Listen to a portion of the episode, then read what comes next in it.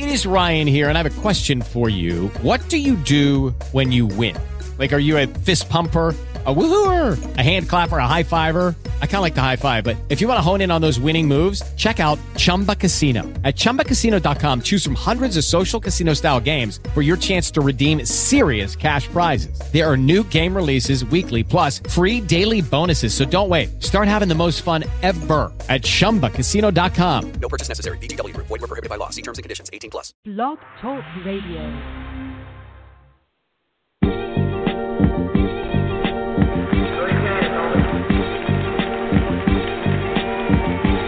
Real sports guys.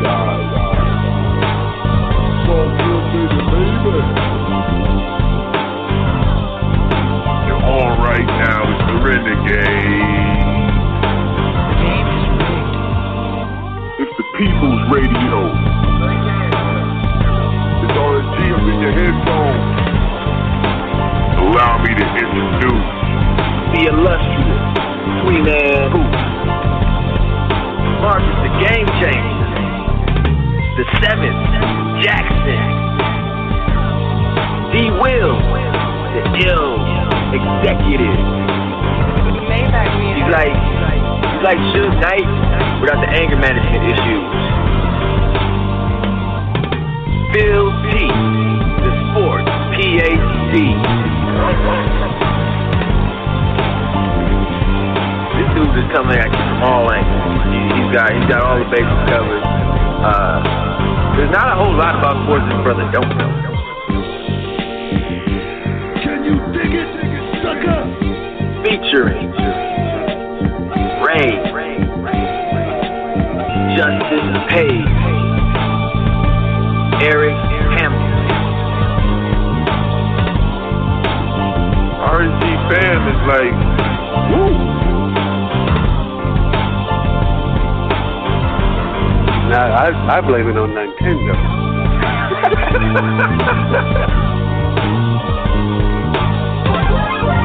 It's definitely a gin party around here.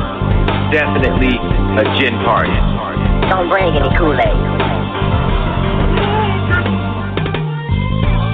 It don't get no better than this, baby. I want winners. You guys act like it's. Pick it up a little bit. Okay? Get your chin up. Smile. Smile. Anybody can be beat.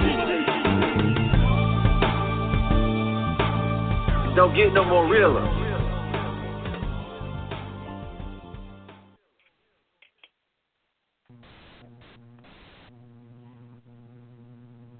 Welcome to the Real Sports Guys, where real guys talk real sports. RSG Renegade Radio. I'm your host, Marcus, the Game Changer, and one third of the illustrious three man booth. Uh, it is championship week, so we brought the champions back. It's the big show um, here on the RSG Network. Again, uh, I'm your host, Marcus, the Game Changer, one third of the illustrious three man booth. And before we get into the proceedings this evening, allow me to say you could have been anywhere in the world, but you're here with, uh, with us, and we appreciate your patronage. Um, with no further ado, allow me to introduce my comrades. To my right, I got my man D. Wills. Holla at the people. Man, I'm feeling good today. I just realized that the ceiling is the roof. And I'm feeling good, man. I'm feeling good about that. I heard Michael Jordan just gave us some new term, and I'm trying to feel good about that. So I'm trying to understand it. I'm glad to be here with y'all. yeah, it's kind of like some of that Zen knowledge Mike was dropping, and everybody. I, I don't know, man. Mike is Mike is kind of caught a, a rough one with it, with the whole crying Jordan meme. Social media has not been kind to Michael Jordan, man. Oh, they're killing him, man. They're killing greatness. He making that money. Yeah. They're killing him. They are. They are. When you that rich, you can flub from time to time. Uh, on my left, I got my man, Phil T Sports PhD. What's happening, Captain?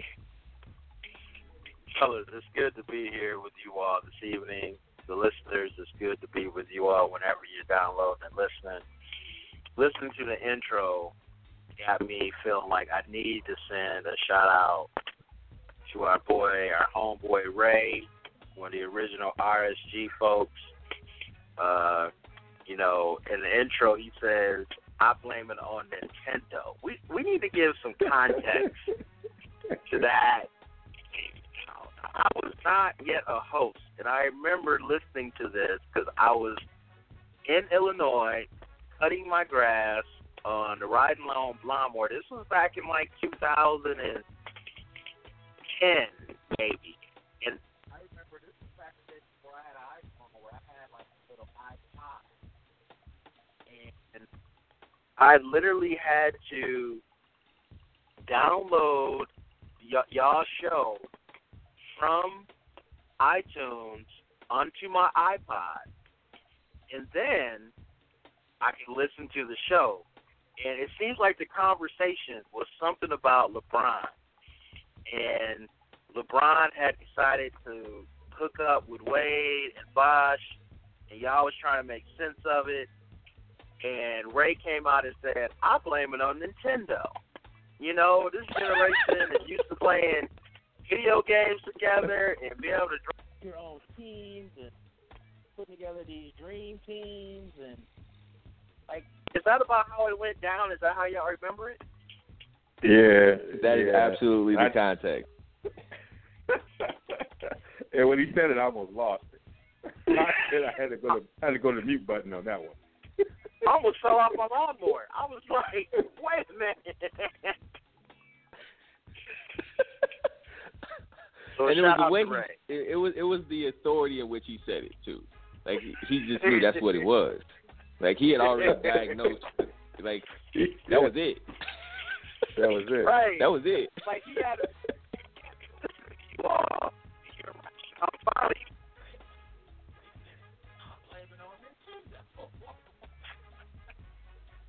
Right.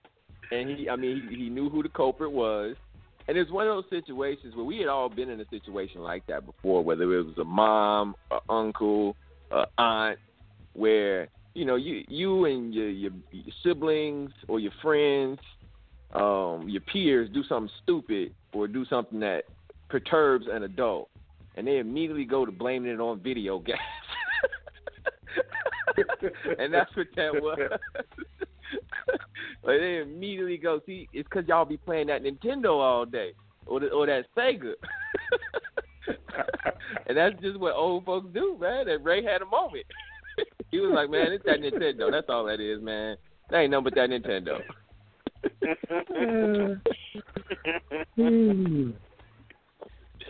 so with no further ado, this portion of the show is uh, known as the intro to let let you know you listen to the Real Sports Guys, realsportsguys.com, RSG, Renegade Radio, brought to you by Carbon World Health, your complete solution for fitness, health, and beauty.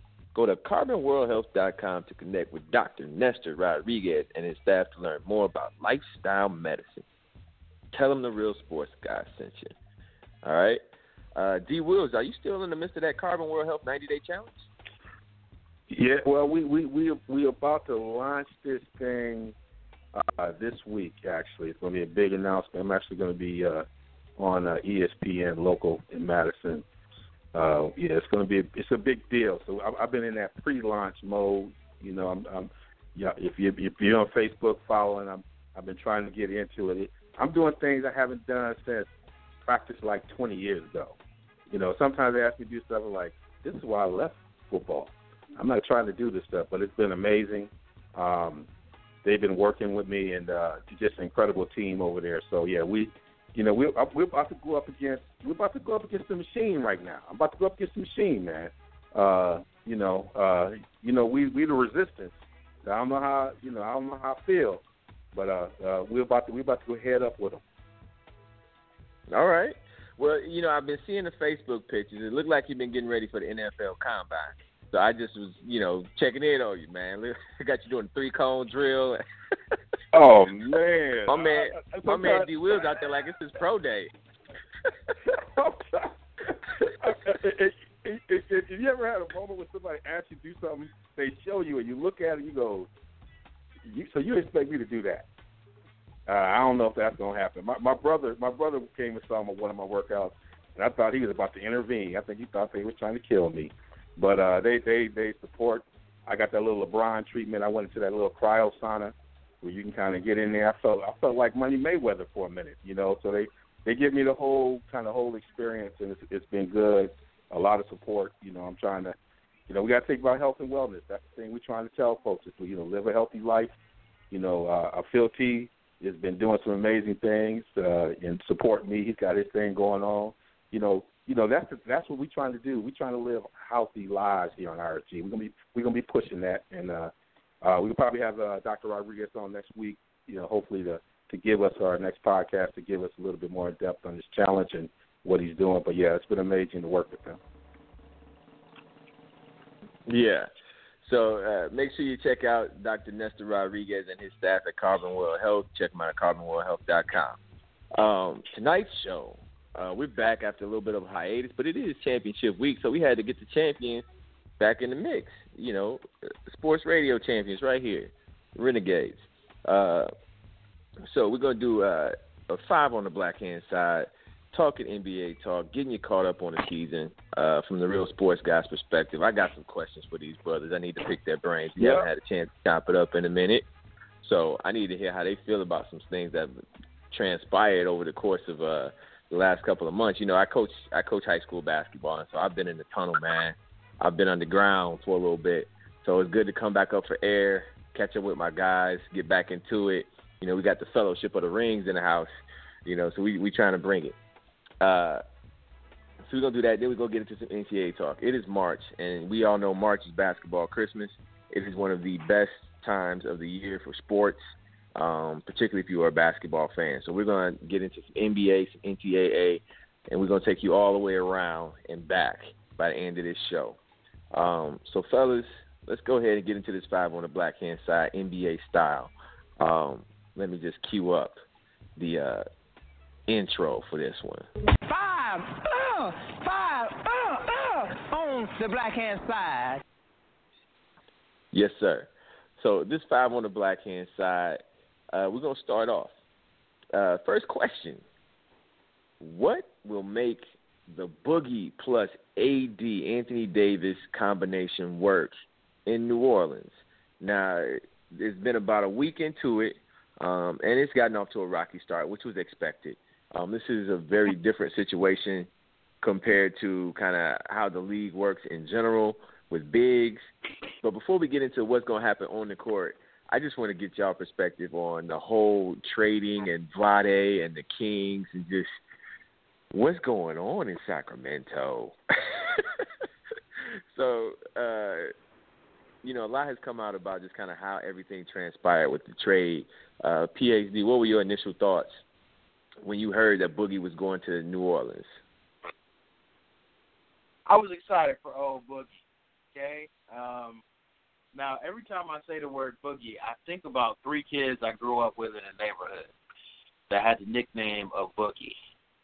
Um, it, it's amazing that this cat's name is Demarcus. He's in the NBA, but now everybody calls him Boogie. Some people don't have no no business calling him Boogie because they they don't know how to say Boogie right.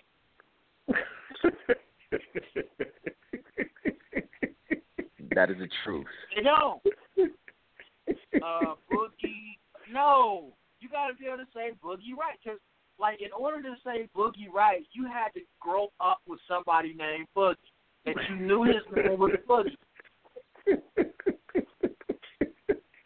It's a travesty. It's a travesty. It's a travesty. I just want to put that out there, man. So, you know, no, I'm it's a, it's a great point. I'm excited that he got out of San- Sacramento.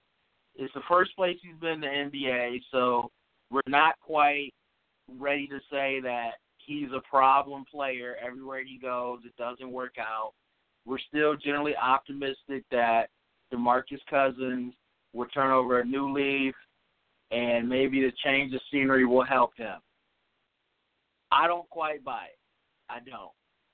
And it'll be interesting to see how he works with Davis, given that he's never played with a player that well. He's always by far been the best player on his NBA team. I'm not optimistic it can work. We can talk about how it may look in order for it to work, bring in more veterans, build to the draft, make a trade, like all this stuff, you know, could happen. But in the NBA, we don't have that much time. You don't. If it's not, if it's not drastically improved by next year, they're going to be looking to break that team up. So I'm not optimistic at all about it. Yeah, I, agree with you, and uh, you brought up an interesting point, um, a real interesting point. Um, so, like, he's never played with another guy that big, but as you spin it forward, you know, a lot of people have critiqued the actual trade by um, by New Orleans, um, and it could work out in their favor. I mean, you know, if that pick lands in the top three, then they keep it if they don't make the playoffs. So, I mean, they could get Boogie plus a top three pick in, in, in a really, really weird scenario that could happen.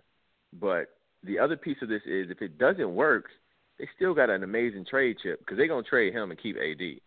So you know, even if even if you know they they take this gamble and it doesn't work, and they got to basically figure it out by the summer because he's up for an extension. Um, and if you don't get that extension, then it's going to be harder to trade him because, uh, you know, he's going to become he, he's going to have the option of becoming a free agent. Um, so it's going to be harder to move him um, because he will have the leverage in that particular situation.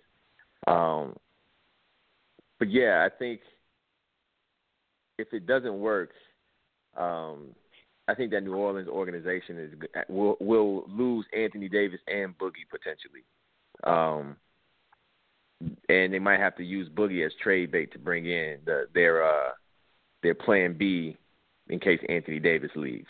Um, which I mean they've had him for what four or five years now, and they haven't really done anything to put a good squad around him. Um, yeah, you know, and they've they've had some bad luck with injuries and things like that. But when you've had one of the top five talents in the league on your roster for that long, and you haven't really made any sort of progress towards putting that player in position to win a championship, you're going to lose that player. Um, so that that's just and, I mean, and, um, and I have to add, he's also hasn't been healthy. So, as a part of that too, he, he's had his own set. In, in addition to injuries around him, he's been he had to been on the floor um, sometimes during this run as well. So, he he he has he has an injury history that that also has to be examined. Yeah, he does. He does, um, and, and that's been something that that set him back. Um, I think from really kind of putting himself in position to be one viewed as a rival to KD and and and uh, Steph as far as being that like next best player because nobody's on LeBron's level. Um, but at that next level down, though, that two, three, four spot, um, he has is really KD and Steph, and then Russ, and then everybody else for the moment. And, and not not necessarily everybody else way behind him, but it's another clump of guys, Kawhi's, um, Kawhi Leonard, James Harden, dudes like that who are at that next tier. But uh, he's in that mix, but he has the talent to be more. He has the talent to be in that first that first group after LeBron, but he's he's just hasn't been healthy enough to get it done.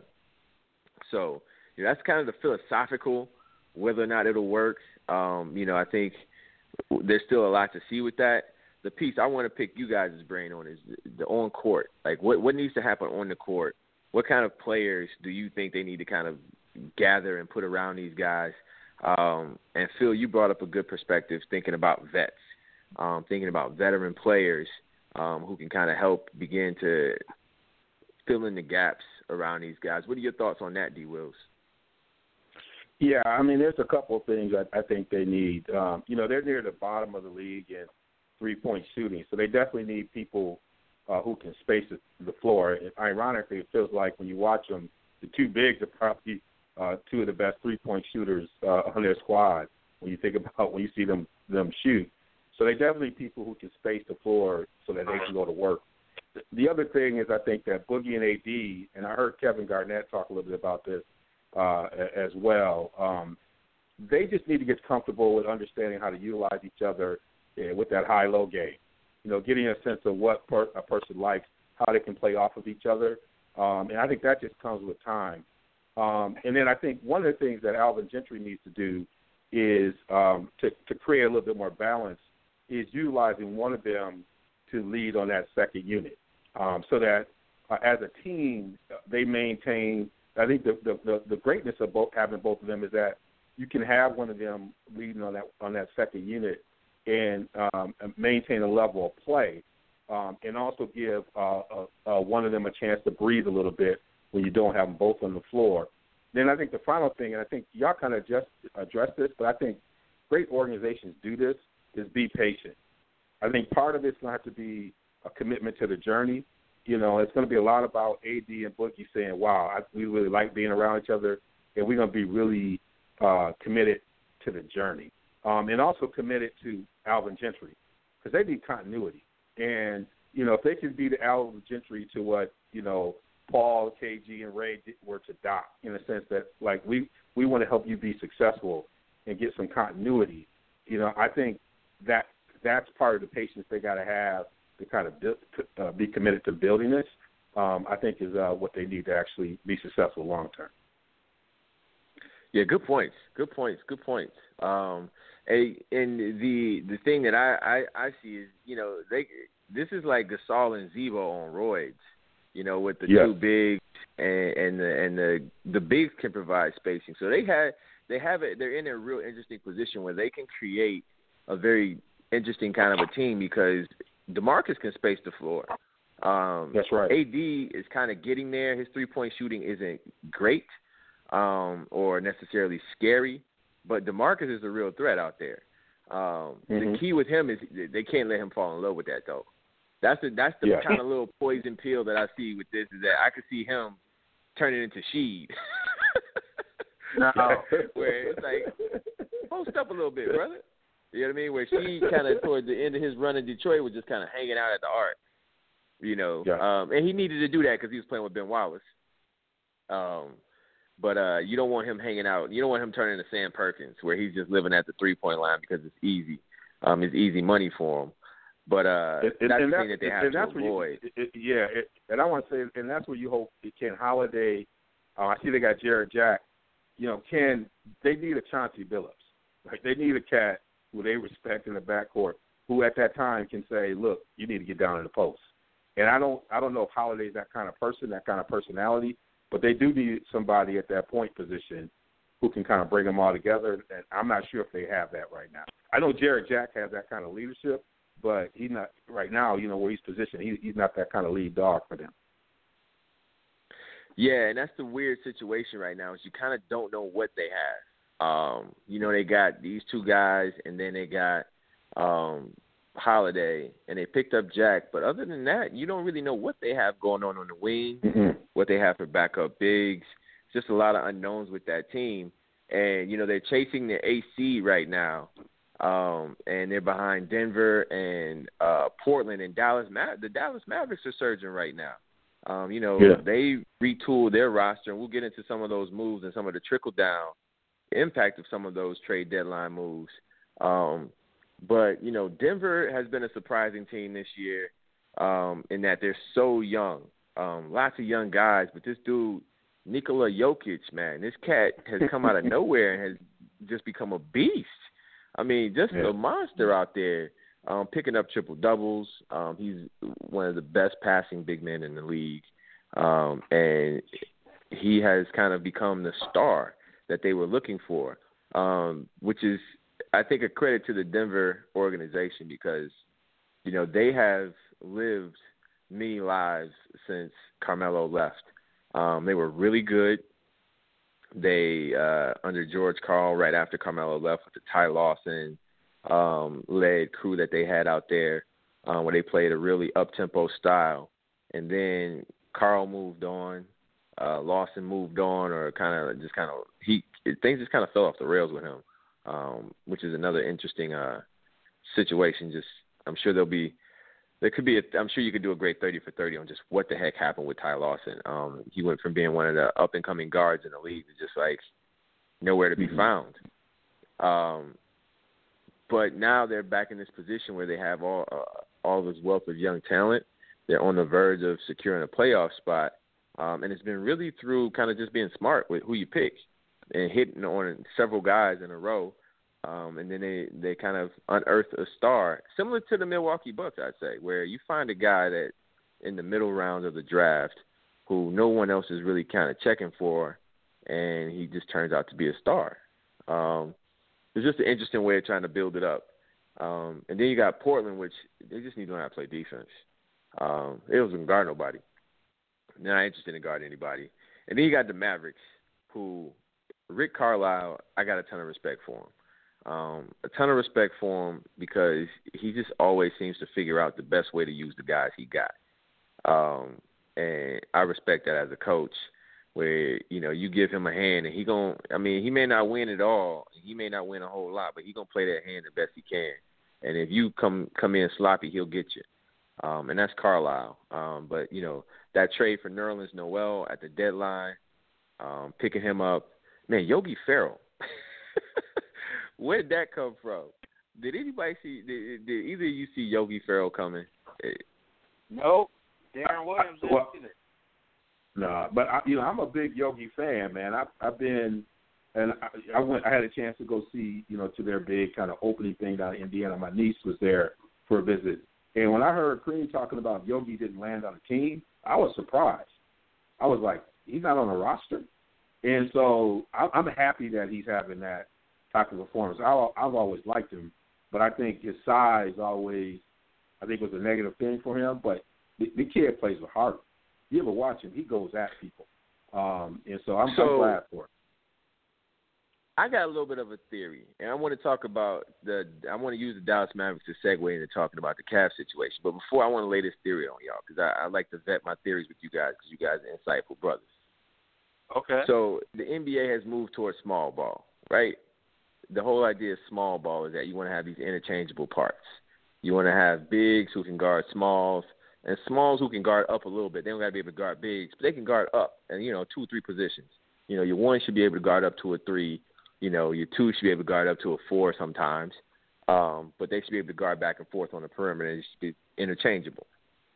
Watching guys like Yogi, Kyle Lowry, and Isaiah Thomas, and to an extent, a guy like Kemba Walker kind of start to tear up the league. Mm-hmm. Um, to me, it has me thinking: Is there going to be a place for small? There, there, there is a place for small guards in this small ball era because even though we call it small ball, bigs have gotten smaller, but guards have had to got, get, get bigger and longer Yep. because you're asking them to guard up. And what that does is it creates kind of a quickness disadvantage for most point guards when they're going against a five nine dude who can who can bust. Um, and I think you're gonna see there be a space and a place for the right kind of small guard in this league because everybody's trying to get a six four, six five point guard. And it's hard to just it's hard to keep up with a five nine dude when you're that tall. it just is. I mean it's just difficult where you can with the things that you can do with length. Um, you get a five nine guy in the pick and roll who's got some hiccups and who's got some quicks and who can bust. Um, you're gonna have a hard time with that dude because now your length gets a little bit negated because you're trying to reach around a seven footer or six ten dude to get to him. So it's just been interesting to see kind of some of these small guards. I, I, I that's kind of a trend that I'm seeing develop in the league is that as as people have wanted bigger guards on the perimeter, it's created a space where smaller guards, um, really good ones, can have an advantage and, and can carve out a space in the league that they just really didn't occupy. Um, you know, four or five years ago, where people were getting away from them and small guards were getting phased out, um, kind of left and right, or relegated to kind of backups um, or spark plugs off the bench type guys where now you see them kind of getting that that that lead dog role back at the point guard spot. What do you guys think of that? I'll let you go, Phil. Hmm. I, That's an interesting perspective, Marcus. Um, huh. I'm speechless. That that's got me thinking, man. So uh, what I, I mean, what I would say is, I, I, I, I, what I've said about at least what's common about the three people you mentioned is um, they have an uncanny toughness. So not only everything you said, but they're not afraid to. They found a way to be effective getting to the basket. So, um, and, and they're tough. So, so they're able to take the punishment. But they found a way, whether it's floaters or whatever, to part of keeping off balance is that you know if you know a guy's going to shake you up, but he's going to end up um, uh, somewhere shooting a jumper or whatever, you can play the percentages about your recovery, about where you think they're going to be. These guys aren't afraid to all get all the way to the rim and take some and take some punishment. And so I think when you have a small guard that is also has that combination of toughness and competitiveness, I think it even adds even more to it for you. I think where it has problems is is when you start to get into series where they can be game planned against. So I think where their effect happens, I think a lot is, you know, I'm going from Portland on Tuesday night. I got to play the Raptors on a long trip on the back to back. That's a shot. But when I can game plan for you, it's going to be interesting to see. I think all three, well, at least two of them have. You've seen them struggle in seven game series when people can really game plan for them, and that's all they're game planning for. So then you got LeBron or somebody, you know, they start to stifle them a little bit. I, I want to see how that starts to play out in the playoffs. Yeah, yeah, that's a very good point. That's a very good point. I don't dispute that point at all. Um, thinking about though, kind of coming back to Yogi and his his ascension, um, and how that created a space where then you had this trickle down effect where Dallas kind of they got Yogi, they got Seth Curry, they grabbed Nerlens Noel, they got a Harrison Barnes, a Wes Matthews, but they got now now they got a, like a a decently timed out core of young dudes, and they were able to move on from Andrew Bogut um, and Deron Williams. And obviously, you know, the buyout market they buy they they trade them, they get bought out. Um, and the buyout market is is always great for contenders. Um, and hats off to the Cavaliers GM Chris Grant uh, for stepping in and making the necessary moves to get those guys in a Cavs jersey. Um, and they got after after an, another pretty smart buyout where they picked up Derrick Derrick Williams, um, the former number two draft pick out of Arizona. Um, PhD, you are a man on the ground in Cleveland. Um, what is what were your how are you feeling about the D Wills pickup? Both of the the D Will squared, um, and we we kind of know how the Bogut thing turned out after 58 seconds last night, which was just that was that wow. that just sucked. Man, I'm I'm excited about the Derrick Williams pickup. He got off to a really fast start, and to think that they picked this guy up on a 10 day contract. I mean, they just recently extended him to the end of the year, I believe. He seems to give them an additional option of playing small ball or playing three ball. You know, adding Channing Frye last year helped. Now we have another option. So um, I'm excited about that. The loss of Bogut was surprising. I was hoping it was a more minor in, in, injury. You know, Mike and Mike said it well this morning. They, they pretty much said they weren't sure if Bogut would be a huge contributor, but they kind of thought that at some game we were going to see Bogut step up and make a block shot or, you know, make a good pass, do something that that impacted the uh, the outcome of the game. Um, Deron Williams to me is most interesting because since since um, Delly got traded, I think the Cavs have struggled to find a strong backup point guard, as as LeBron has pointed out. Um, if if Williams can give them minutes, Delly did. He doesn't have, need to be as strong defensively, but if he can knock down the open three, um, if he can run the offense and take a little bit off of LeBron's shoulders, you know, for six to eight minutes a game, when LeBron doesn't have to play point, even if he's still out there with Williams, I think it helps them tremendously. What I don't know is what kind of defend, defender Williams is. Yeah, he's always kind of been a, a, a little bit of. It just hasn't been a priority. He's kind of had that. He hasn't been as bad as James Harden um, at any point in his career, but it's just never been something that you you would associate with him. Even though he has a pretty good frame, um, I'm sure he probably isn't as quick, given a lot of his injuries have been lower body imagery, lower lower extremity injuries. Um, so he probably ain't as quick as he used to be, but he's got a big enough frame where he could probably slide up and, and guard up a little bit um, if he can't stay with a with a quick point guard. Um, matchups will be important for him. Um, but I, I, offensively, he I think offensively he gives him another gear um, because now you can move Kyrie off the ball, um, or he and Kyrie can interchange off the ball, and you got LeBron as a third ball. I mean, you could have three playmakers on the court at once with you know a, a rim uh, a rim rolling big like a Tris Tristan and, and a Kyle Korver, um, and really not miss a beat. Um, you know, I don't know what that unit would look like defensively, but offensively, I can imagine that unit lighting people up. Um, yeah, I can I can see that working out real well. Um, speaking of LeBron and asking for uh, playmakers, um, PhD, what did you think of the Barkley LeBron feud? what were your thoughts on that?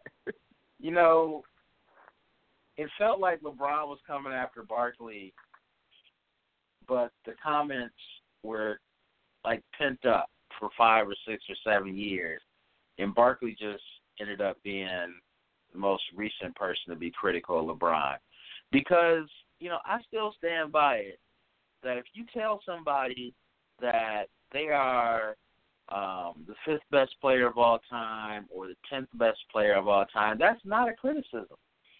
I, I don't see it as a criticism. That you know, so in some ways, I didn't take it as much of a shot as LeBron did, and and I do think LeBron came back and made it even more personal, talking about Barkley's off-court issues and all these different things. I believe that like what Barkley did was within the domain of his job title, and then LeBron made it personal, and I didn't necessarily like that. I understood it, given the number of bullets that LeBron has taken, and he's done all these things right, you know, and I think this was an opportunity for LeBron to be like, boom, I've never done this, I've never done that. Oh, that's right, LeBron has been pretty clean.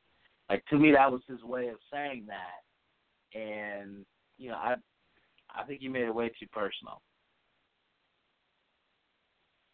Yeah, yeah, I can, I can, I can see, I can see that. I, I'm kind of with you on that. D. Wills, what was your perspective on LeBron Barkley feud? You know, I, I think you, LeBron was just like, get off me. You know, because uh, part of it was Barkley did because LeBron. I think it was reaction to LeBron being critical of the organization getting help because he's seeing stuff happening out west, which I think LeBron's earned. And so I think you know, I, I think I agree with Phil that it was with in his job title, but it's also with his job title. When you say something, you expect that you're going to get a reaction. And I think they're so used to saying something LeBron and LeBron just shaking it off. This year, LeBron has been very clear. You come at me, I'm coming back. You know, you know, uh, I'm just not going to take it. You know, he let Phil Jackson know. So, so Charles should have kind of known. And so I think, you know, uh, you know, Charles, is, you know, kind of questioned his toughness in some ways. And so I think, you know, he just wants to hit Charles right. And you know, that's barbershop talk. Y'all know that. You know, hey, if you're going to come with it, you better be able to take everything that's coming back. Don't just sit up in that studio with your shirt on and uh, looking crazy and, and I expect I'm going to say something. So I think Barkley kind of pushed on this theme around LeBron quit whining in the sense that I, I think LeBron was in the right to to be pushing the Cavs to be he's the leader to be thinking it. So I didn't have a problem with him going back at him. I'm glad because I think I think LeBron's waited too long. I think he's been too quiet too long. I wish he would have done this two years ago. You know, sometimes you just got to push people off you. Y'all know that. Interesting, interesting. Yeah, I, I thought it was a real interesting kind of back and forth. Um, I didn't think it was too much to be. I think it was a lot to do about nothing um, just because I think it was a slow news cycle at that point, and they needed something to talk about, so this was worth it. Yeah. Um, but I, I do I do agree that I think LeBron has kind of been pushing back this year, um, and just kind of saying this is you know I'm I'm not going for it no more. I'm not that dude, um, which I, I can understand. Um, I also agree with Phil's point though that I think uh, it got personal. Um, Barkley was doing his job. Like his job is to be provocative. I mean, that's the other thing. Like, you know, LeBron ain't going to Skip Bayless, who says ridiculous things about LeBron on a daily basis. You know what I'm saying? And maybe that's because he doesn't view Bayless as as any sort of bit credible, but maybe he values Barkley's Yeah. opinion a little bit more, so maybe it stung a little bit. But it's not like Barkley's the first dude to ever say something about LeBron. Um, and that's where I kind of agree with Phil's point is that, um, or even will he be the last dude? But I think LeBron has kind of been biting his tongue, and also was kind of like, next person say something about me. This was, I'm, I'm finna, I'm finna get him. I'm yeah, he get was him. letting so he was it was, letting the streets know. He was letting the streets know. yeah, Look, look. yeah. I, I heard Skip Bayless. I'm letting the streets know. If you say something back at Skip Bayless, that ain't really letting the streets know. If you say something back at Charles Barkley, you letting the streets know. You know, you, you, you letting the streets know that it ain't going down. Like you, y'all know that. You know, you, you know, ain't gonna, Bayless ain't gonna get you nothing in the streets. You say something to Barkley, you let the streets know. Look, hey, it ain't going down like that no more. Just let y'all know that. Now, Check yourself. now with the. LeBron being the trendsetter that he is, though, do you think we're going to see a, a trend of younger guys kind of bucking back at some of these old dudes that tend to have a lot to say? Um, You already heard you of know, Durant. every time. Durant, Durant just came back after him too. Durant, they all coming. There's a young old beef going on right now, y'all. Y'all ain't seeing that? Like that, that's happening Yeah, right I- now. I do feel eyes. that. Young cats doing it. Yeah, they they they like you know Durant like was that Durant or was it LeBron? Is like when you see him at the All Star game, you know, come up and talk to me. I think that might have been uh, LeBron. I mean, and Durant came back for Jamel. I mean, they they there's something brewing right now, y'all. Yeah, and then the Shaq JaVale McGee situation, which was, I listen, man. I, I think that was that was just goofy, man. That was just that was just goofy. Like y'all grown, chill out, man. He can't make jokes if you don't do stupid stuff, JaVale. Um, there's jokes, I, you know what I mean. And Shaq, you don't need to respond, man. Um, the one of my favorite lines from The Wire, man. A million dogs bark at the moon. The dogs that get the moon to bark back, he becomes famous. you know what I'm saying? Like just you just, you just gotta realize you're the moon, man. You can't be barking back at Yeah. these dogs. Just let them do their thing. You know. But uh, but Mama you know, that down. Mama, Mama told him, that. yeah, Mama shut that down, yeah. Sound like JaVale McGee mom no wanted a little bit more. She wanted a little bit more action. She wanted Shaq's job, which was just kind of like, all right, chill out. Ain't nobody gonna get No, fired. we can't do that. Yeah, you know. Shaq come from that rib you and brought that up- rib stuff. Yeah, Shaq come from a different place. Yeah, Shaq come he from, come from yeah, that he rib come from stuff. he come from the youngsters yeah, can't deal he with come that. from that nineties, eighties, the late eighties, early nineties era where you just kind of you got after you got after each other and nobody had hard feelings about it. You just came back at the it the next day. You know, nowadays guys want to get mad and want to, you know, you cyberbullying me. Everybody cyberbullying you, man. You get cut up. That's all. you get cut on, man. Just take it like a man. Cyberbullying, yeah. Log off. Log off. you don't like it, log off. You ain't got to be on social media. Anybody nobody cyberbully you unless you're on the computer. Now let me stop. Let me stop. oh no. You know, yeah.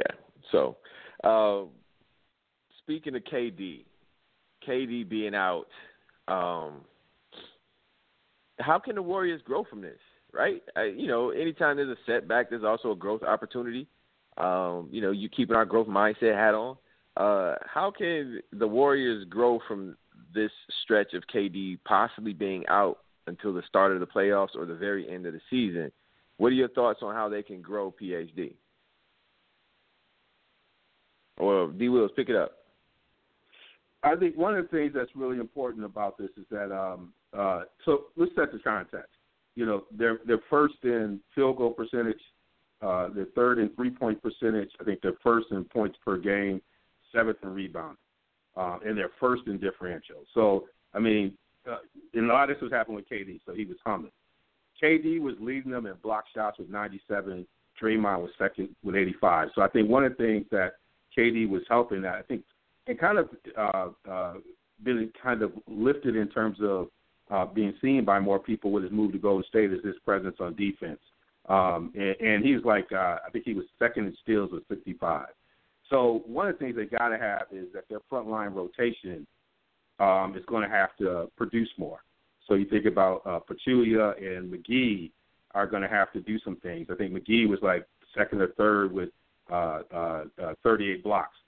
Can you get more uh, effort out of them? You're going to have to see a little bit more Klay's presence on defense. He's a great two-way defender, but you know Klay has kind of been when you watch the games, he's playing, but you can tell he's trying to find his personality within the team with this shift. Um, you, you're going to have to see more of that balance on defense, um, and then they're going to have to really, with that, uh, figure out how that's going to help um, uh, set up their second their their second team kind of rotation because that's what they lost. When you lose people like Speights and you lose some of the the guys they lost, those uh, um, those guys were helping with their depth in their second unit, uh, and and Durant and those guys were able to cover up some of that stuff that now is a little bit more exposed. So I think some of those things will have to happen for them to kind of carry it. Uh, they have the pieces, but um, you're going to have to see Draymond lead a little bit more from the off from the defense to offense transition, getting open shots like he was doing last year. So there's some things that they're going to have to try to figure out here uh, over the next few weeks um, with this. If they can get through this, they might be a little bit better when KD comes back because some of these guys will have a little bit more playing time experience. Yeah, uh, you know, I think you made some good points with KD. Uh, his defense has been great. Um, he has really kind of, uh, and it was. I think that was the interesting thing about how you kind of mix these guys together and you kind of see which new parts of a guy's game can grow and develop. And watching KD become a better defender, or not even a better defender, just being able to highlight his defensive uh, skill set more. I think he was always yes. a pretty good defender, um, but mm-hmm. being able to highlight some of those skills more and put them on display more um, again, yeah. because it's just a part of his new role and fitting into this team. Uh, it's been interesting. Um, it's been interesting. JaVale McGee is an interesting player. Um, the guy has all the tools to be a really strong big in today's NBA, um, but you just don't see it because of the the stuff that he does. Um, so you know maybe they build some confidence, get him some minutes um, help him grow a little bit. Um, it also can help, you know, Iguodala dropped 24 the other night. It could help him get into a groove and get into a good rhythm. So they have a chance to kind of stretch a little bit and maybe explore that bench. Isn't as strong as last year's bench at all, um, but explore their bench a little bit and kind of start to because Steph is going to do his stuff. Klay is going to be fine. Dre is going to do what Dre does. When when Durant comes back, those dudes will be fine. I think the thing that I would be great for them is if when Durant comes back, they have maybe another bullet or another guy who's clicking off the bench that maybe wasn't clicking before. Um, and that's something that I think would be worth exploring during this time where um, Durant is on the shelf. Um, kind of grow that bench a little bit um, while you still can rest some guys. Because, I mean, yes, they're in kind of a chase, mm-hmm. um, a little bit of a race with San Antonio, but I think they have enough breathing. Well, they didn't, they don't have a lot of breathing room. They're only like two games up. But I mean, yeah. they can they they they're good enough where they can work out work out some things, and we've seen San Antonio do that quite often, um, many seasons with with you know Ginobili and Parker and Duncan getting up there in age. You saw them develop guys on their bench more during the regular season and still be able to win sixty plus games. So it's not totally far fetched that they can do that. Yeah, and, they, and who they who they just add um, um, on a um, off of waivers. Um, Barnes from uh, Barnes. You know, Barnes. I think Barnes. Bar, yeah, Barnes is someone who can definitely, um, you know, he he can hit some big shots. He's tough on defense. He's got some. He's a, he, he, he'll he'll he he, he can be he can. They He's need about to get crazy He- out there. Him and him and Draymond finna boy. Him and Draymond Oh finna my goodness! they finna cause some problems. you thought people they like they the got him Warriors just before they like Draymond. He gonna be he gonna be Draymond hype man. he gonna be having I'm kind of afraid because I feel an Indiana stuff. moment. I, I feel a Pacers moment. You know, I feel one of Indiana Yes. moments. You know, I feel one of them. I'm hoping Yes. that doesn't happen. Yes. In the same way Stephen Jackson was kind of uh Ron Artest hype man. Yeah. they gotta be Don't careful out there. They gotta be careful. Yeah, they gotta be careful out there. But Barnes brings some toughness. He brings another guy who is not afraid to mix it up, who's not afraid to be an agitator, which I think they needed. Um, I think they can Yeah. use that. Um, you know, Dave, and, and when you think about it, they got him, David West, and, and Green. That's there's some toughness there that they maybe didn't have last year.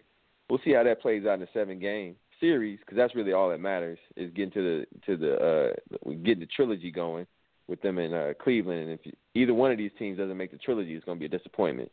Um, but we, we want we want the trilogy. All right, we want that. Now, obviously, Golden State and Cleveland are the front runners. Um, but looking at the next three teams, in particular in the East, the Raptors, the Bullets, and the Celtics, um, who You do we see kind of being the You might get a fine. yeah, I'm, I'm calling. I'm calling the Bullets, man. I'm calling. I don't. I don't. I don't do that, Wizards, man. I don't do that. No, they the Bullets. Oh, you with the West? I'm old boy in the huh? Mama named him Clay. I'm gonna call him Clay. they the Bullets. Oh my god. They the. Washington Bullets. I said, I said he must have just misprint on here on this on this rundown, but he was serious. No, I I no, changed the it to the. Wizards on my rundown.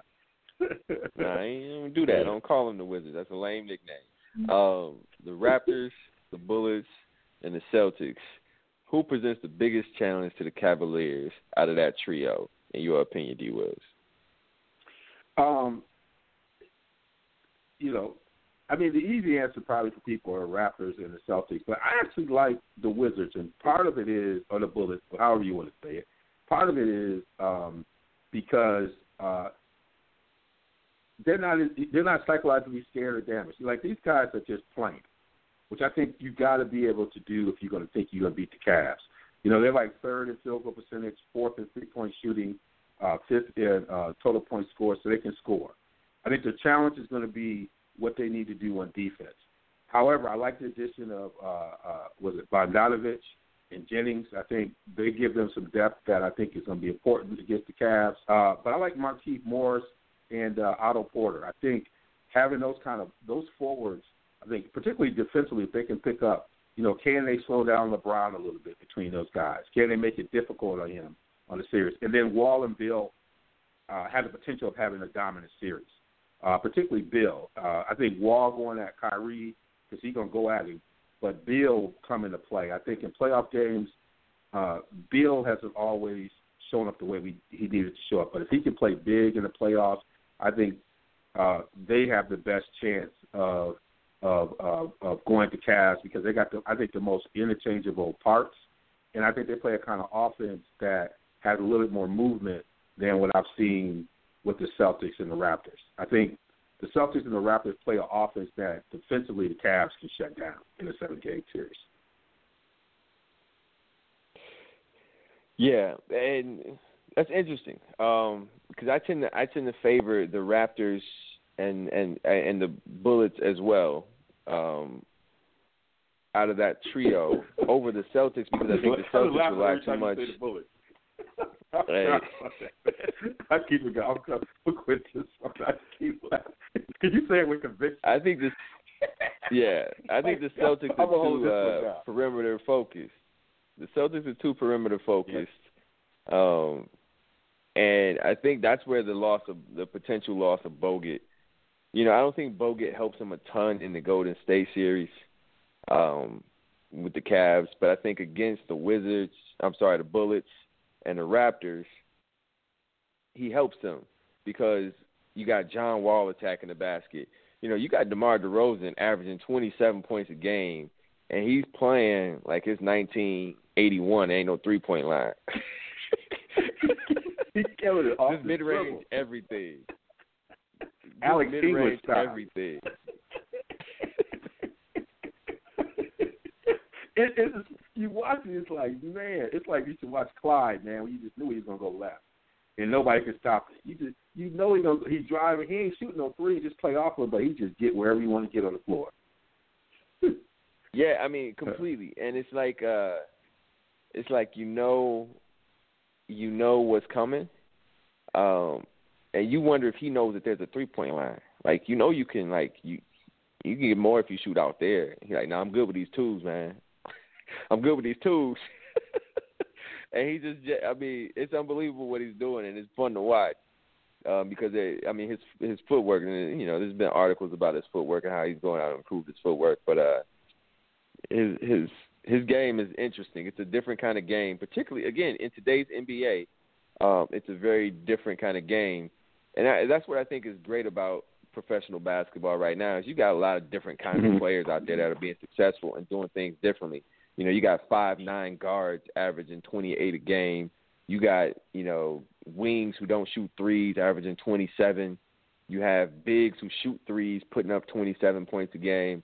Um, you have guards averaging triple doubles, you know, scoring 30 a night. I mean, it's just a really there's a lot of there's a lot of ways you can be good in the NBA nowadays, and uh, that's fun. There's a lot of diversity to what's going on in the league. But I think not having Yeah, it, it feels another like late protector '80s, early can hurt '90s Cleveland. hip hop.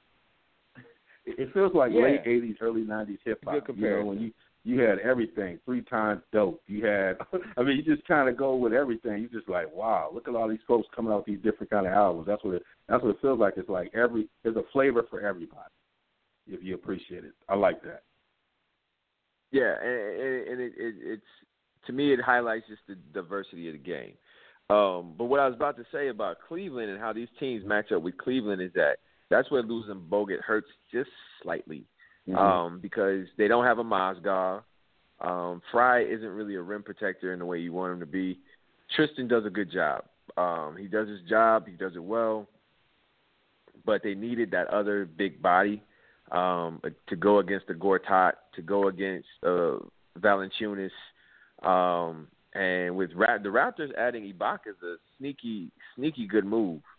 Um, and because he's that he's that piece that they've been looking for, which is that four man who could stretch the floor, um, who could shoot the three, uh, and still block shots and protect the rim. And it gives them and, and, and can go up and play five and small ball and give you a five who can stretch the floor if you need to go smaller. So it'll be interesting to see how those three teams eventually kind of figure kind of you know right now it looks like the Raptors are sitting in that four spot and they will face the Cavs in the second round, which you want to get out that spot if you can. Um, I want to ask you. I want to ask you a question because I'm even more impressed about Tristan Thompson. Is is is is he the only one to survive the Kardashian effect? Because he's the only person I've ever known to be involved and not have his sports, uh, his play on his, on the field of play not affected. Have you thought about that? Like, was he? I mean, I have, me, I have, I've examined it. Um, I need to And I haven't figured out why. How, how, yeah, I haven't figured out why. My data it's with too. Like, small. I have to figure out the nature in which the the nature of this particular relationship. Um, like, Yeah. was it a full out relationship? Was it you know we're kind of sticking our toe in the water? Was it a courtship? You know, was he kind of just kind of checking out how things were, or was it a full blown we're an item? I don't know because nobody has ever. You're right. No one has ever survived a full blown we're an item with a Kardashian and kept their No. powers. They kept their powers, kept their play. I don't know if we ever see her. Uh, part of part of how you might evaluate is has the family been courtside? Because usually they show up courtside, and I don't know if I'm. Maybe Phil could probably tell us. I don't know if they've been courtside at the Cavs game yet, but that would tell you to the level of the relationship. And I don't know if that has, but he, don't seem to be affected in ways I've seen. I mean, some some other folks. So I, I've been amazed by that. Yeah. I've been waiting for the shoe to drop, and it hasn't. He just Tristan don't look like he get affected by too much, man. He kind of got that um that kind of half not witted look about him. like he don't really know what's going on all the time. You know, he know he finna go rebound. You know, but he don't really he don't he got he got a look about him in his eyes sometimes. Like, is you with me? Is is, is you with us right now, Tristan? Um, So you basically saying he got kind of tasked that he can't mess up. Right. That LeBron is defended. Maybe it's part of. Maybe it's because LeBron has kept him in his space. You know, because he could have come out like I need. He might have been there. He might have come out and tried out. I need the average twenty. He could have been taking a lot of shots. You know, that's what I thought he was going Right. trying, just like try to raise his game up. You know, uh, but he, he, I haven't seen the effects. I was just kind of interested. I know these are things you, you you're able to provide some perspective on. I thought it would. I try. I thought you might have some. That's right. I'm gonna pull my man PhD back into this conversation. Uh, MVP. Um, the season is about done. Um, who's your favorite for the MVP? Now, obviously, Mm, LeBron LeBron is always until he retires or we see some really clear signs that he has diminished from a skill perspective. He is always the best player on the planet. But is he having the best season of guys in the league this year? PhD. Oh man, I have such a hard time with this MVP award. I do. I, you know, Westbrook. I believe his team is the seventh seed, maybe, in the West. The triple double. It's impressive. I'm checking. I'm I'm checking on it right now. I'm checking on it right now. Uh, Oklahoma. City is a seven in the West. However, you have the Cavs who have the best record in the East. LeBron is the scoring numbers is pretty much within a couple of points. The rebounding is within a couple of points, and the assists are within a couple of points. LeBron through ten or eleven games in February was shooting something like sixty some percent from three.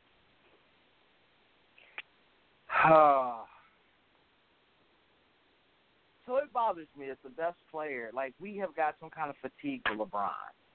And the best all right, I said that last year, didn't I? You did. You did. but it still fits. It's a good argument. You could come back with it.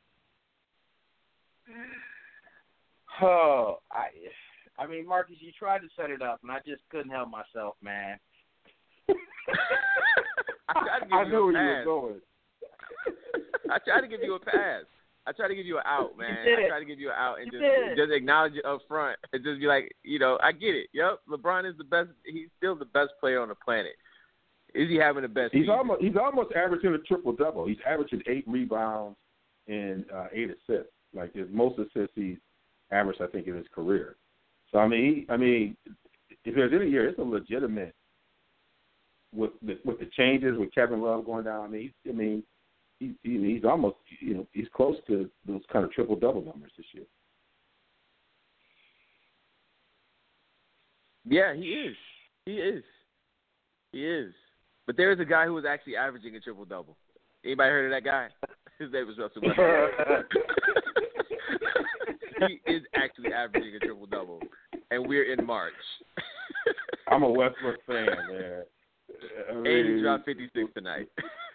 Yeah, the, Mad Hatter, man. The man who I think is gonna win is Westbrook because you just he he's doing as Ray would say he's doing video game numbers, man. I mean, and just I mean sometimes he's abusing people so much you want to call the police. I mean, because he, he he just abusing them. It's like you got to call the police on him.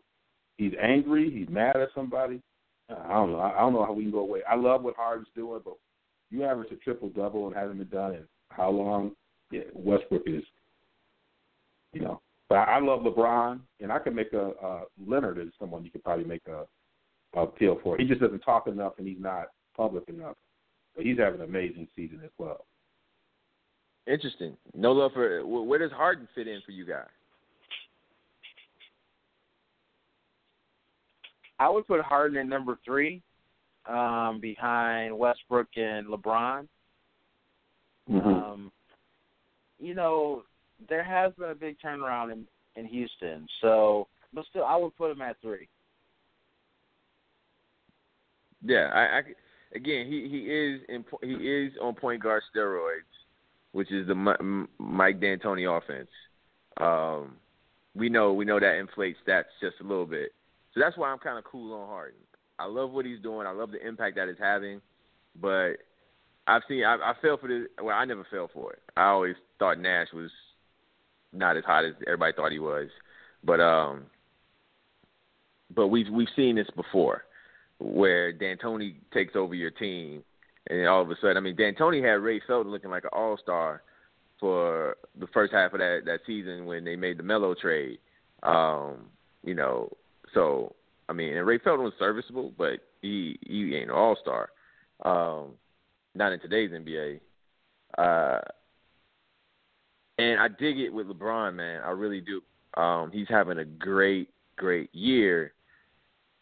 But man, what Russell Westbrook is doing is just I'm sorry. if you're gonna tell a story of the 2017 season, you cannot tell it without giving about three or four chapters to Russell Westbrook and what he's doing after Mm-hmm. losing one of the best two best players on the planet as your teammate, coming back without another top 50 player, well, not top 50, top 25, top 30 player on your roster. You don't have another top 30 guy on your roster, and you have a team that was supposed to fall off the map in the playoffs in the West, um, with a record that would have them, you know, in the thick of things in the East, um, and you're doing it while averaging a triple friggin' double, and you're averaging a triple friggin' double, going ham every night.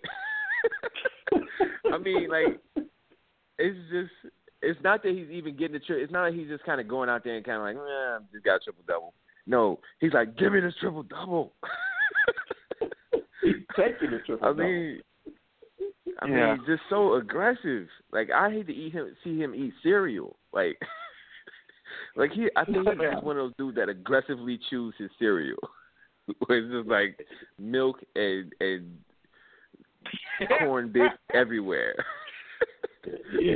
He's offic- he's officially the Teddy Pendergrass of basketball. Just everything is on these things hard. I mean, he just doesn't mess around, man. I just I love him. Every time I watch him, I'm just like it's contagious, man. I, he get my vote off the bat because you're right. He everybody thought he was going to be down and out. He just came back harder. What And you got to so- and you got to be able to play some on the other end too. He does play a little bit on the other end. That's the other part. Harden's improved defensively, but when you start getting clusters of folks around the MVP, you also got to say what impact they're also having on the other end. Because so much of it is about the offensive numbers, and I think LeBron has been as effective on the other end. And uh, you know, I think Westbrook probably has a little bit more edge on the on the other end of the floor as well. What if Westbrook Yeah. averages thirty points, nine and a half rebounds, and ten assists? Is he still the MVP? Now it has to get Yeah. he has to get a triple double. He has to get the trip. He has to get the triple double because that's what's phenomenal, right? That's that's what's special. If he's not averaging a triple double, he's going ham. He's going hard, but I mean, like that, that that hasn't happened, right? And so that's the other piece about this. When you talk about LeBron's legacy, like when you talk about the years he didn't win MVP, last year you had Steph go bonkers, like just go bonkers um, and have just an unbelievable shooting season, probably the best shooting season in the history of the league, um, scoring season in the history of the league. Um, and then the next year you have a guy average a triple double. Um, that's what it takes for LeBron not to win MVP, you know. And I'm okay with that. Like I really am. Like if that's the bar, where you have to have dudes like just go nuts and do stuff that no one will ever duplicate, then give them an MVP, even though they're not the greatest, the best player in the world that particular year. Um, but they may have had the best season that particular year. I'm okay with that. Like, I'm fine with that, and I get the fatigue thing. And again, like we could, yeah, LeBron definitely could be MVP, and I wouldn't be mad. He could have been MVP last year, I would have been mad. Um, but I will say, if you're not going to give it to LeBron, then the dude better be going nuts. Um, and so, if we're not going to give it to LeBron, then Westbrook needs to get me give me that triple double. If I'm a voter, if he wants my vote, he needs to give me that triple double. Um, he needs to give me that triple double for an entire season, and he'll get my vote. Otherwise, you're right. It could go to LeBron. It could go to Kawhi. It could go to James Harden. Um, but again, LeBron is still going to be one. He's going to be the one. He is the best player in the world right now. So, um, but I think it. Ha- I think yeah. I, this isn't like again. And I, t- I said this last year. This isn't like them getting Carl Maloney award when he averaged like 24 and like 12. You know what I mean? This is like these dudes are going nuts. like these dudes are going nuts. Um, and again, like the MVP conversation is leaving out dudes who are having career years, just having career years is the wrong year. I mean, when you talk about Isaiah Thomas, DeMar DeRozan, heck, Anthony Davis is having the best year of his career. DeMarcus Cousins. You know, we mentioned Kawhi Leonard, but Kawhi is probably like on the outside looking in this conversation. Um, I mean, even Kevin Durant, who is averaging 25 points, shooting almost 54% from the field, 37% from three. You know, um, defensive numbers are at career levels. He's not even in the conversation. Um, you know, it's it's it's, it's tough, crazy even. Um, but it's tough. But Westbrook's got to give me a triple double. I don't know about you guys.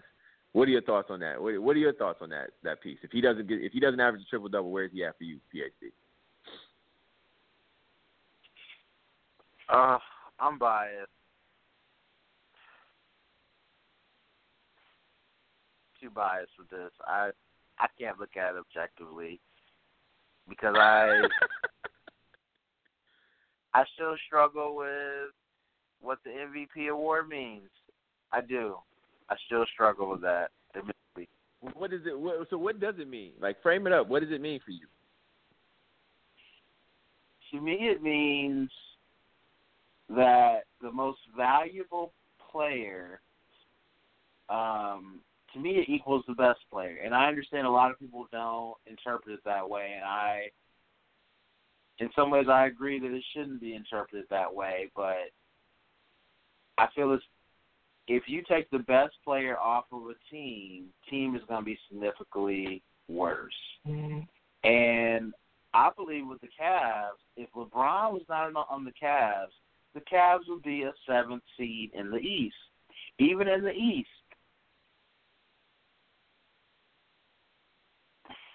Yeah, they would. They would. They would definitely be much worse. Um, they still two All Stars. Right, right.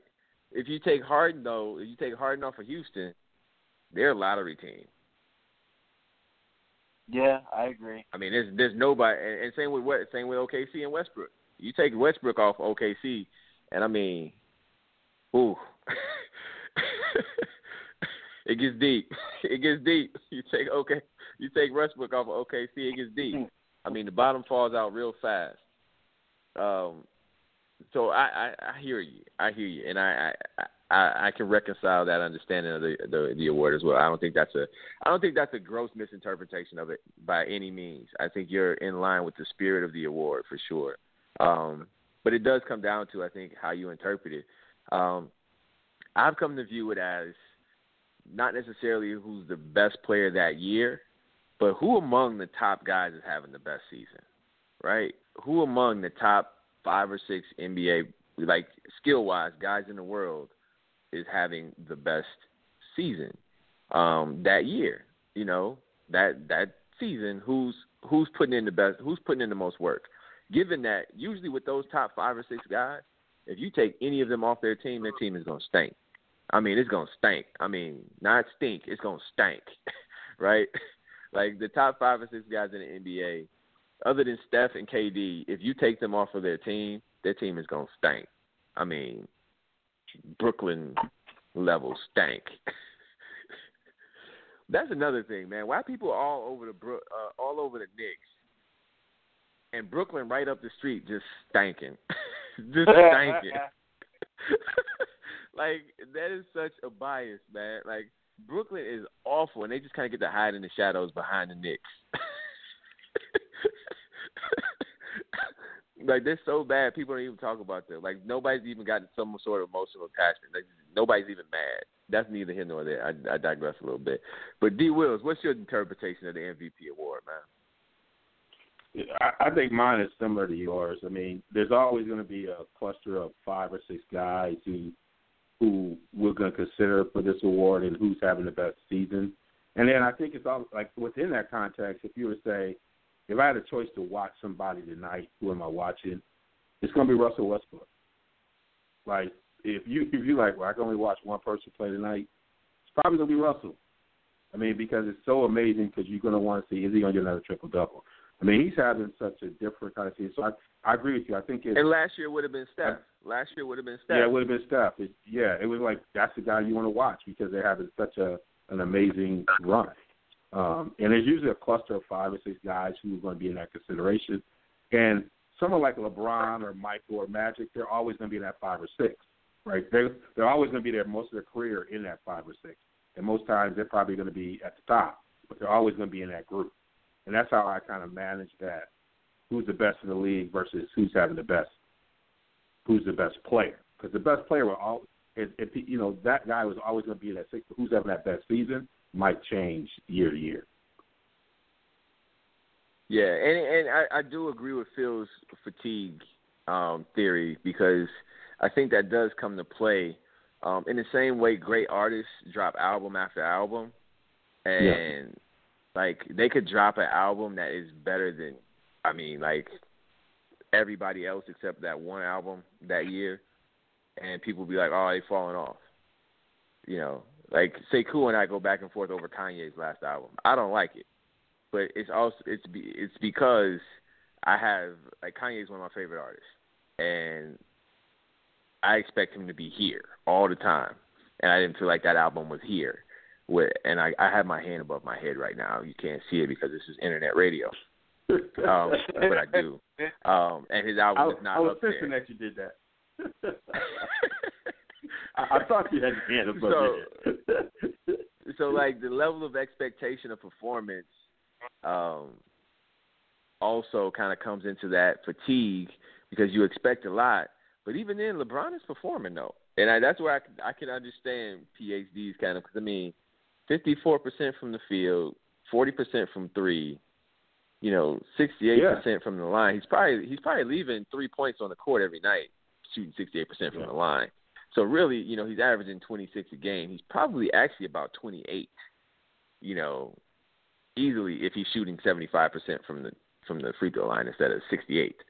Um, which I don't even understand how that's happening. Like, what is that about? like, why why is he all of a sudden just not able to make free throws? Um, that's weird. That's a weird thing, given how meticulous he is. Um, it's just a weird thing. Um, and I'm sure he makes them when it counts, but it's just a weird thing that a dude that is that meticulous about his game is just like, eh, I'll shoot 70% from the line. you know, um, but yeah, I, I I dig it, Phil, and I think there is a little bit of that fatigue factor with it. Um, but like I said, if it's fatigue and they're giving it to a dude that's you know just having a good year or uh, uh, even a career year, um, but not like like if the, if the talk was Isaiah Thomas needs to get Isaiah Thomas is having a great year, but he's not. I mean, he's not. I don't know. He's not otherworldly. Like I've turned off Celtics games. you know what I mean? Like when the Thunder is on, I don't turn it off. you know, um, I watch that game. So I don't know. I just don't feel like I'm okay if Russell gets it this year. I'm okay with Russell winning the MVP. Anybody else, I think you can make a strong, strong case. Just give it to LeBron. Last year, I was okay with Steph winning the MVP.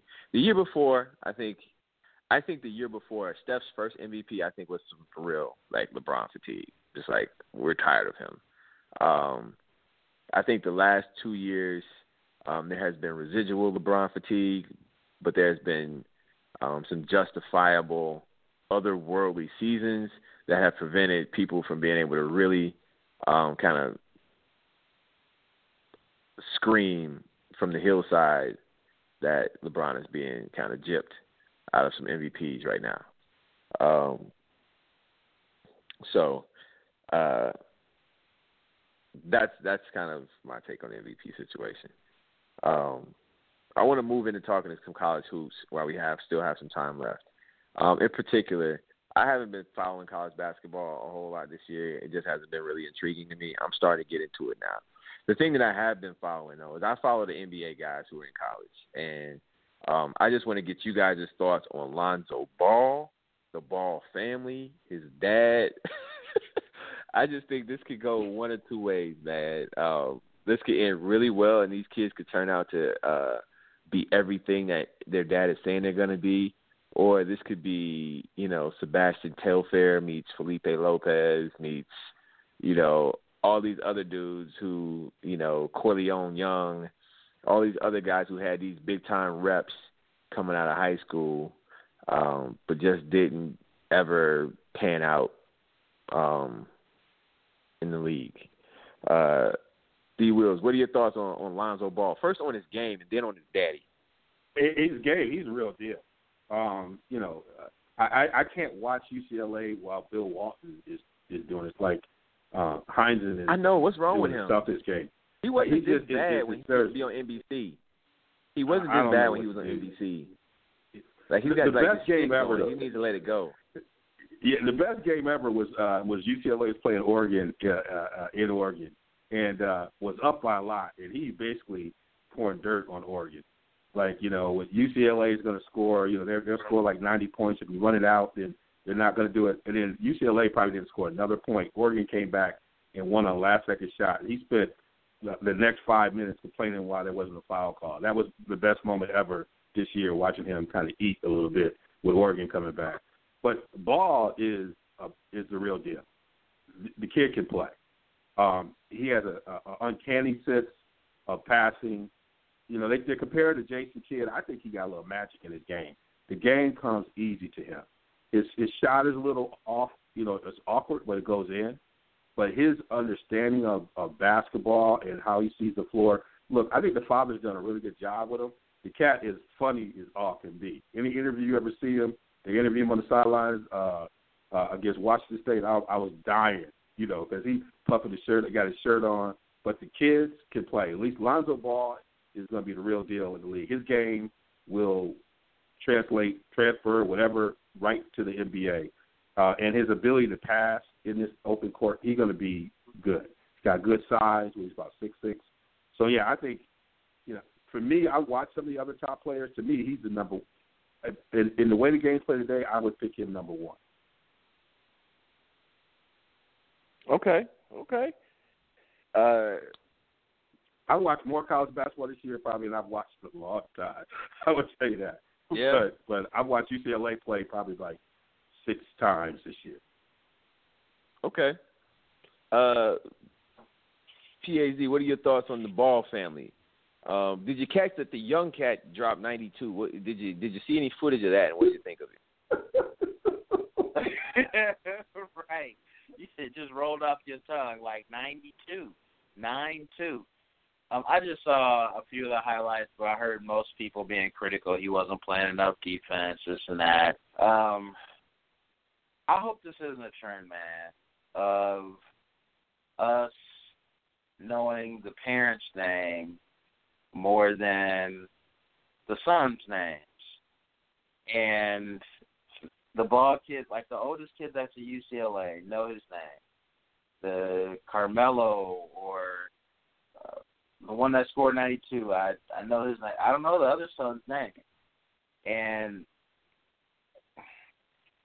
it just feels like um the dad needs to be quiet. Your sons, you know, like manage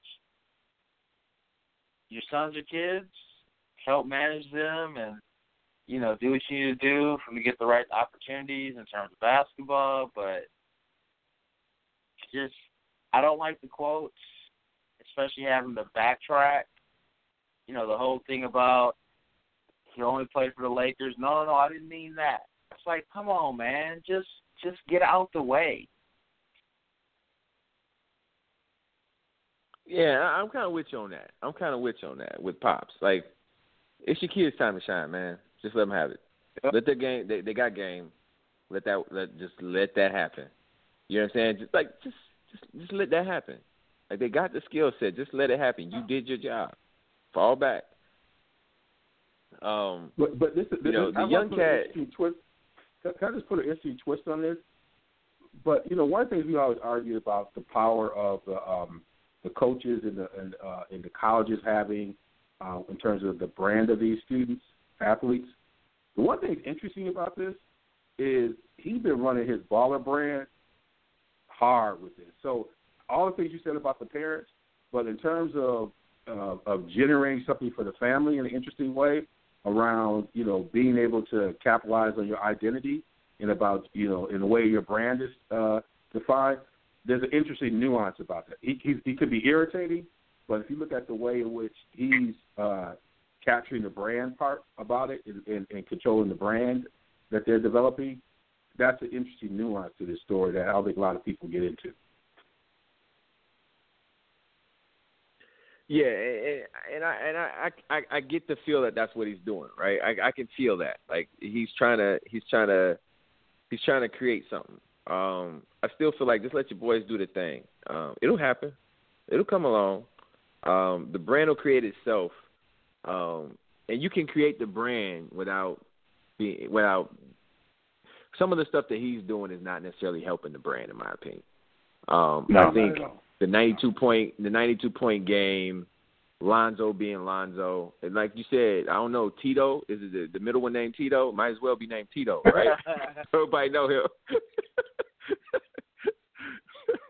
I think his I think his name is Jello. I think it's uh, Lonzo, Jello, and Mello. Um, no, I think his name is I think it's like LiAngelo or something like that. Um, and they call him Jello. Um, but yeah, you know, he might as well be Tito.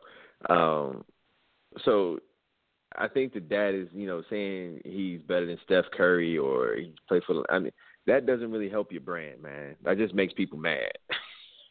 like you know, that help that that moves your Q rating the other way. You know what I'm saying? Like let's let's and you know, there's always the Kanye saying, "Love me or hate me, at least you feel some way about Ye."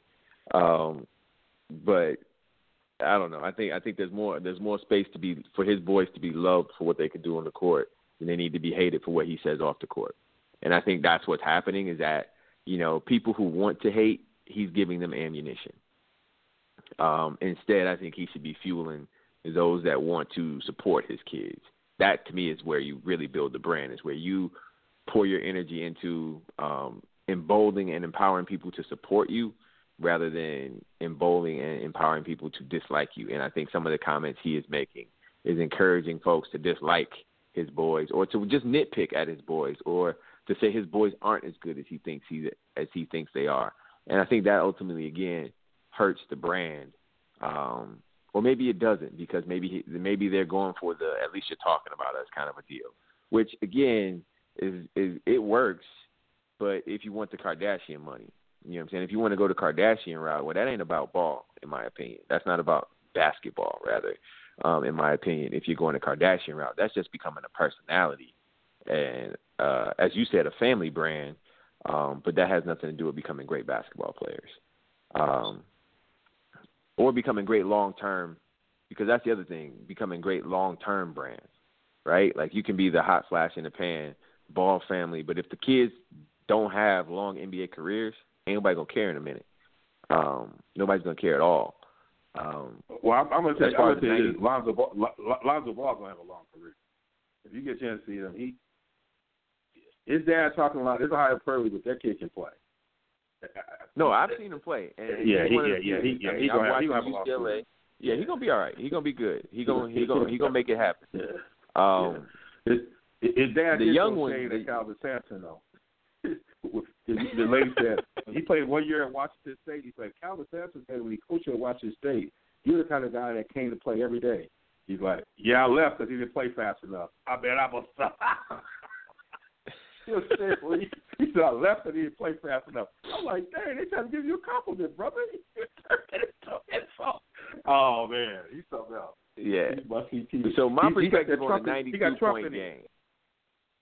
Yeah, he do, he do, he do. He got a little Trump in him. Um, my perspective on the 92 point game was I just didn't care that much. It was it was nice. It was a nice gesture. He was trying to do something for somebody else. He did a lot of cherry picking, um, and that's neither here nor. I mean, he was trying to do something, and his teammates was in on it, and that's fine. So that's nothing.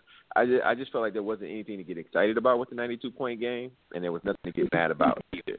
And I just felt like people want if you if you wanted to be excited about it, you were going to be excited about it, and if you wanted to be mad about it, you were going to be mad about it. But really, there was nothing there.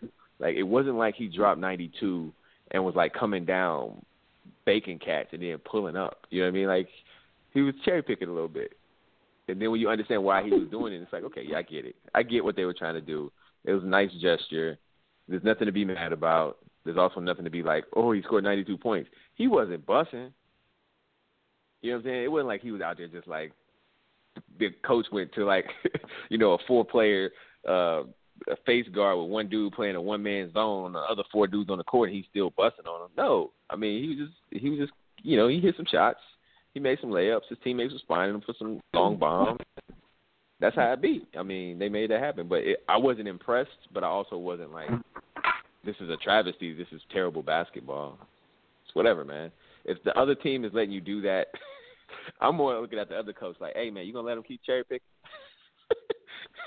Y'all just gonna let this guy keep running out for layups. That's what we own. But I mean, it was like a hundred point game both ways. So I mean, I don't understand why people were so upset about it.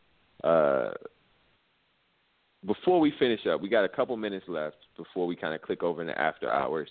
Um, so if you're listening live, you're gonna have to make sure you download the podcast to catch this next segment. And in this next segment, we are going to give our can't trust them picks, early can't trust them picks, because we haven't seen the lines yet. We haven't seen where people are, but just off the general eyeball test, the teams in the top 25 right now we are out on. All right, you listen to Real Sports Guys, RealSportsGuys.com, RSG Renegade Radio. We're sliding over into the after hours section of the show. Uh, as we do this, uh, PhD's got to cut out, so me and D Wills are going on, going to hit you off with our can't trust them, um, and then we'll catch Phil's next week. We'll be back on next week, March 14th, with another banging show. So make sure you be ready to download that. Um, so D Wills, who's in your tra- can't? Who's on the can't trust them list this year? Well, as y'all know, last year I symbolically took uh, Jay Wright off in Villanova. Um, they, they've been perennial can't trust folks. I'm giving him a, a one year hiatus, so see what he does this year. But my new Jay Wright is uh, Purdue and Painter. Last year, I thought they would go far. They got a player a year uh, candidate in uh, Swanigan. Um, you know, they might be the Big Ten's best uh, option of getting to the Final Four. He's got a decent team, but he always they always seem to fall short. Uh, that's one team. Duke, as you know, is usually on my perennial candidate. Like people love Duke this year. They've had a lot of different problems. I think people are going to sell out on Duke. Um, I think they're too perimeter oriented. I think at some point in the tournament, shots don't fall. They're going to run up against somebody. Um, as great as Coach K is, he's had some devastating outs uh, in the tournament, and so I always put uh, uh, uh, Duke up there uh, as a team that uh, I, I can't trust. Um, and then uh, uh, the other team, and this is this might be a surprise, is Kentucky. I'm feeling like the one and done trend that Cal has been running is finding some bumps. Um, they, they start out a little bit disinterested early in the year. I think they're coming on strong. Um, they got some talent, um, but I just uh, I don't I don't feel good about Kentucky in a way that I, I can't trust. And you know, Cal, someone you kind of bet to the end, but I just feel like in recent years he might take my Jay Wright spot uh, uh, this year. So those are just preliminary kind of thoughts about it. Are, are the three teams on that? Yeah, uh Cal's one and done. The one and done this year, this is supposed to be a really good class. I haven't been very impressed. Um, there's some kids who can do some things, but overall as a group, I haven't been like blown away. Um, Duke is definitely on my list. Um, they were supposed to be the top, and again, this is I respect the heck out of Coach K, but I just feel like he always has these talent loaded teams, and like you just shouldn't lose this much when you have more talent than the other coach mm-hmm. on a night to night basis. Um, but they do. So Duke is one that I'm not um, really in on as far as, and I think they'll probably get a decent line, um, a three or four maybe.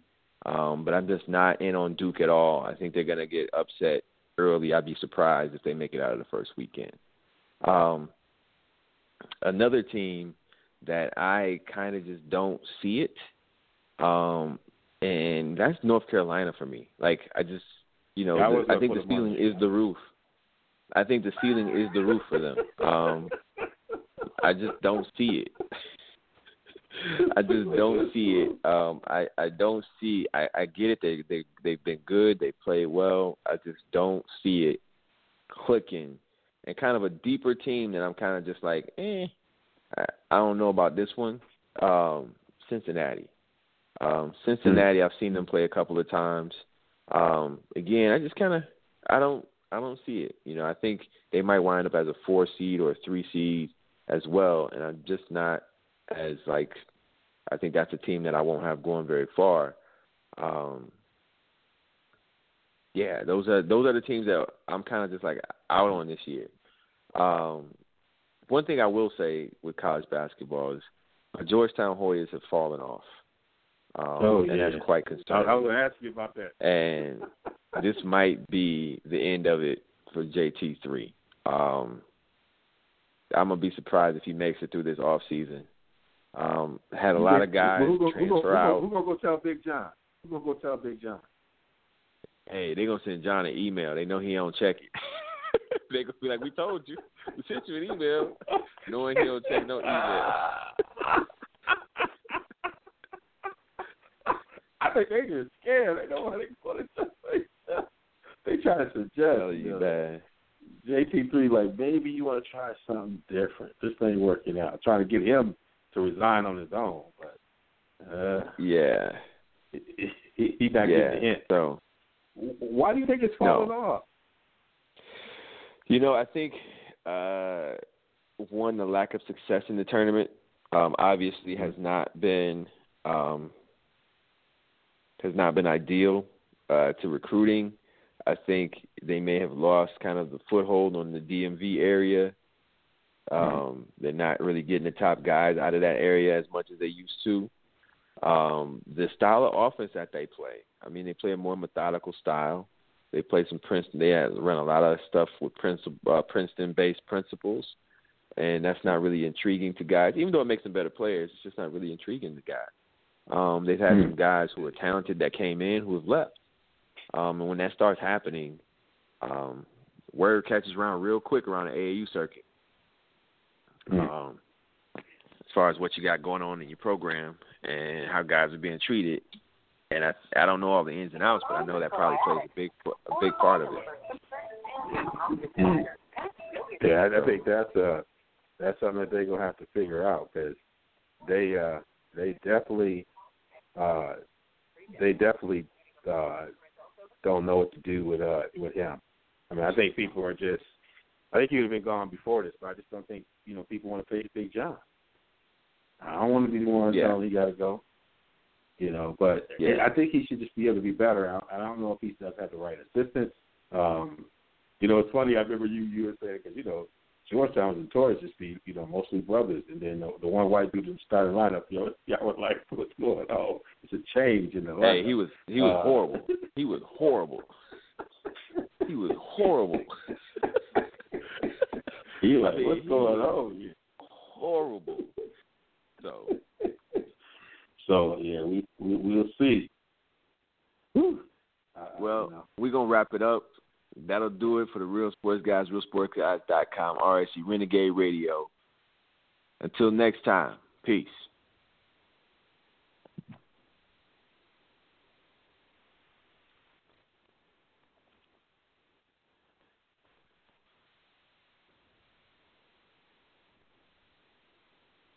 Lucky Land Casino asking people what's the weirdest place you've gotten lucky? Lucky? In line at the deli, I guess? Aha, in my dentist's office.